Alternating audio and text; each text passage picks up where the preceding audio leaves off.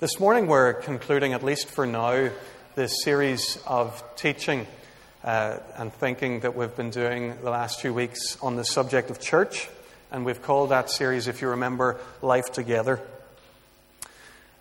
As always seems to happen when you pay attention to God's Word, when you let it speak for itself, and when you take it at face value, it, it excites and it challenges. A few weeks ago, we learned first that the church is a community that's supposed to attract the world to God. Secondly, we learned that it's through our good lives that God wants people to be attracted to the gospel of Jesus Christ. And third, we learned that the good lives that the Bible talks about are shared lives, lives together. The church is all about Jesus' followers sharing life together around Jesus in such a way that others will want to, to get to know him as well. Last week I offered a, a bit of a purpose statement for the church that incorporated those three ideas. We said the church's purpose is to follow Jesus Christ in the power of his Spirit, sharing lives of such quality that they attract others to come and to find Jesus for themselves.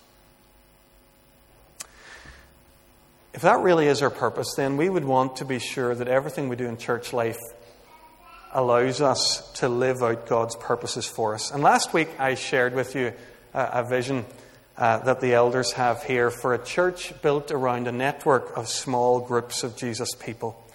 Groups who are going to share life together, who are going to look out for others in the church family, but also reach out to the parish and beyond.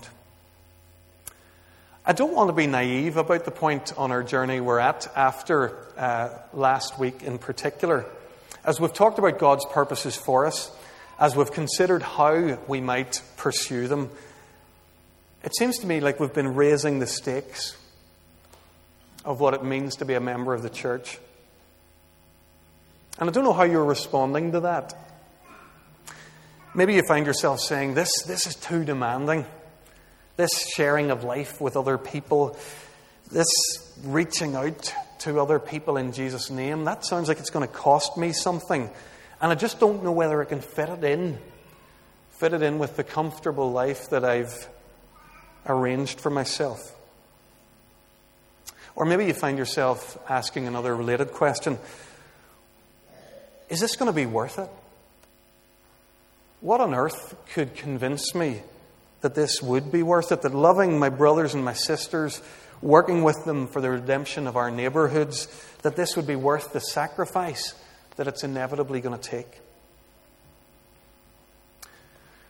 Let me suggest this morning that as we're weighing up the sacrifice that Jesus calls us to in his community, that we do well to look to the ultimate sacrifice that he's already made for us. Chapter 15 of John's Gospel, John records these words of Jesus to his disciples, and we read them a moment ago. Jesus spoke these words in the upper room. You've got to know that. On the night before Good Friday. So this is happening hours before he's beaten by Roman guards and crucified a common criminal. That's the context of this whole conversation. And Jesus says to them, As the Father has loved me, so I have loved you. Brothers, he says, in the way that I've been loved, I'm now loving you. I'm passing on the love that I received. Now remain in my love, Jesus continues. If you obey my commands, you'll remain in my love. My command is this that you love one another as I have loved you. Guys, I have loved you in the same way that my Father loved me. Now I want you to pass it on again. I want you to create the next link in the chain. I want you to love one another in the way that I've loved you. I don't know if you ever played the game Chain Tag. Hands up, anybody who's ever played Chain Tag. Yep, a few people have. A lot of people haven't, so this explanation isn't going to be wasted. Chain tag is somewhat like any other form of tag. Well, you know the other forms, don't you? Like off ground tag. Anybody played off ground Tig? Yeah? Okay.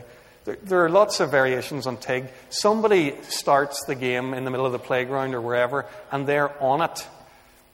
And their job is to catch other people. So in chain Tig, the way it works is the person who's on it runs around, catches the first other person, and then holds them by the hand, forming a chain now of two. And the chain of two is now on it. So they're going to catch others. At first, it's quite hard for the chain because they're actually, because there's two of them, they're slower than individual people. It's quite hard to catch somebody. But eventually, they catch a third person who joins the chain, and a fourth and a fifth. And the chain gets longer and longer. At the end of chain tig, it becomes terrifying for those who haven't been caught yet. Because there's this massive chain of people just coming in on them, and it's so hard to avoid being caught up in, in their chain. God the Father and His Son Jesus Christ have set in motion a game of chain tig in their love. They're establishing communities of people who've experienced their love where others are joining, and together they're reaching out to draw others to experience it too. That's what Jesus is talking about here in John 15. This passing on of the love that we have found in Jesus then to others. That's what Jesus has put in motion, but it still doesn't answer that question that we mentioned a moment ago. What would convince me that this is worth doing? That this is worth being a part of? Changing my whole life to get caught up in Jesus' game of loving chain tig. Verse 13 tells us Greater love has no one than this, that he lay his life down for his friends. These 12 young men gathered around a Passover meal in a, in a sweaty upper room. In the next few hours, they were going to learn about Jesus' love for them.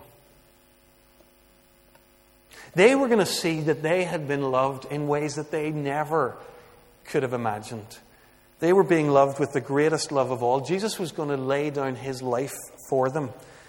This first Good Friday, they experienced the loving sacrifice of God, the love that's at the heart of the Christian faith, and it changed these guys forever. It was this loving sacrifice made for them that made them into people who were able to make incredible sacrifices in the future. They lived with great courage and great sacrifice because they knew that they were loved with a costly love.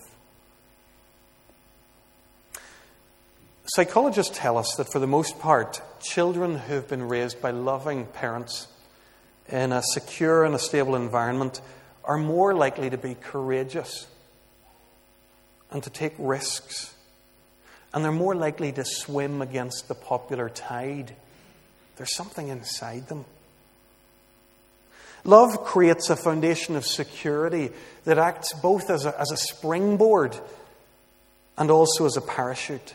The experience of get, being loved launches us into adventures that people who don't know they're loved would never have the courage to take. They wouldn't even contemplate them while they're still afraid. The experience of being loved catches us when we come down to earth with a bump and lessens that bump for us. The simple truth is, we all live far, far better when we know we're loved. And we have been. We have been. The cross of Jesus Christ shows us that the maker of the universe, that he loves me and that He wants me as a friend.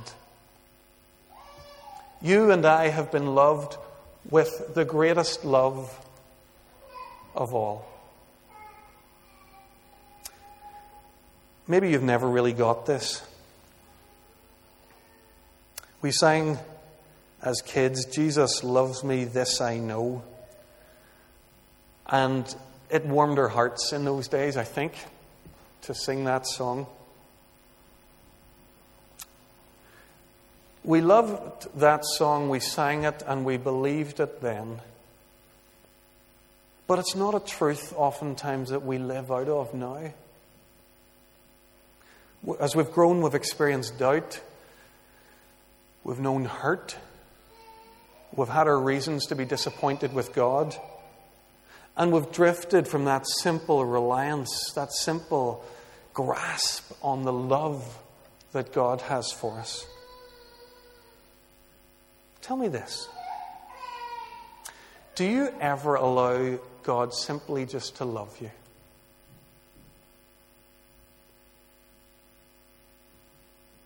Do you ever take the time to stop, even for a few moments, and to allow that this isn't all about me? It's not about what I've done or what I haven't done. It's not about where I've failed or where others have failed me. Do you ever allow God simply to love you?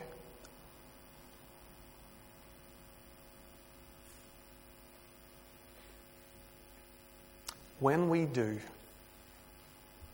when we have an unshakable grasp of God's love for us, then we'll become those courageous, creative people.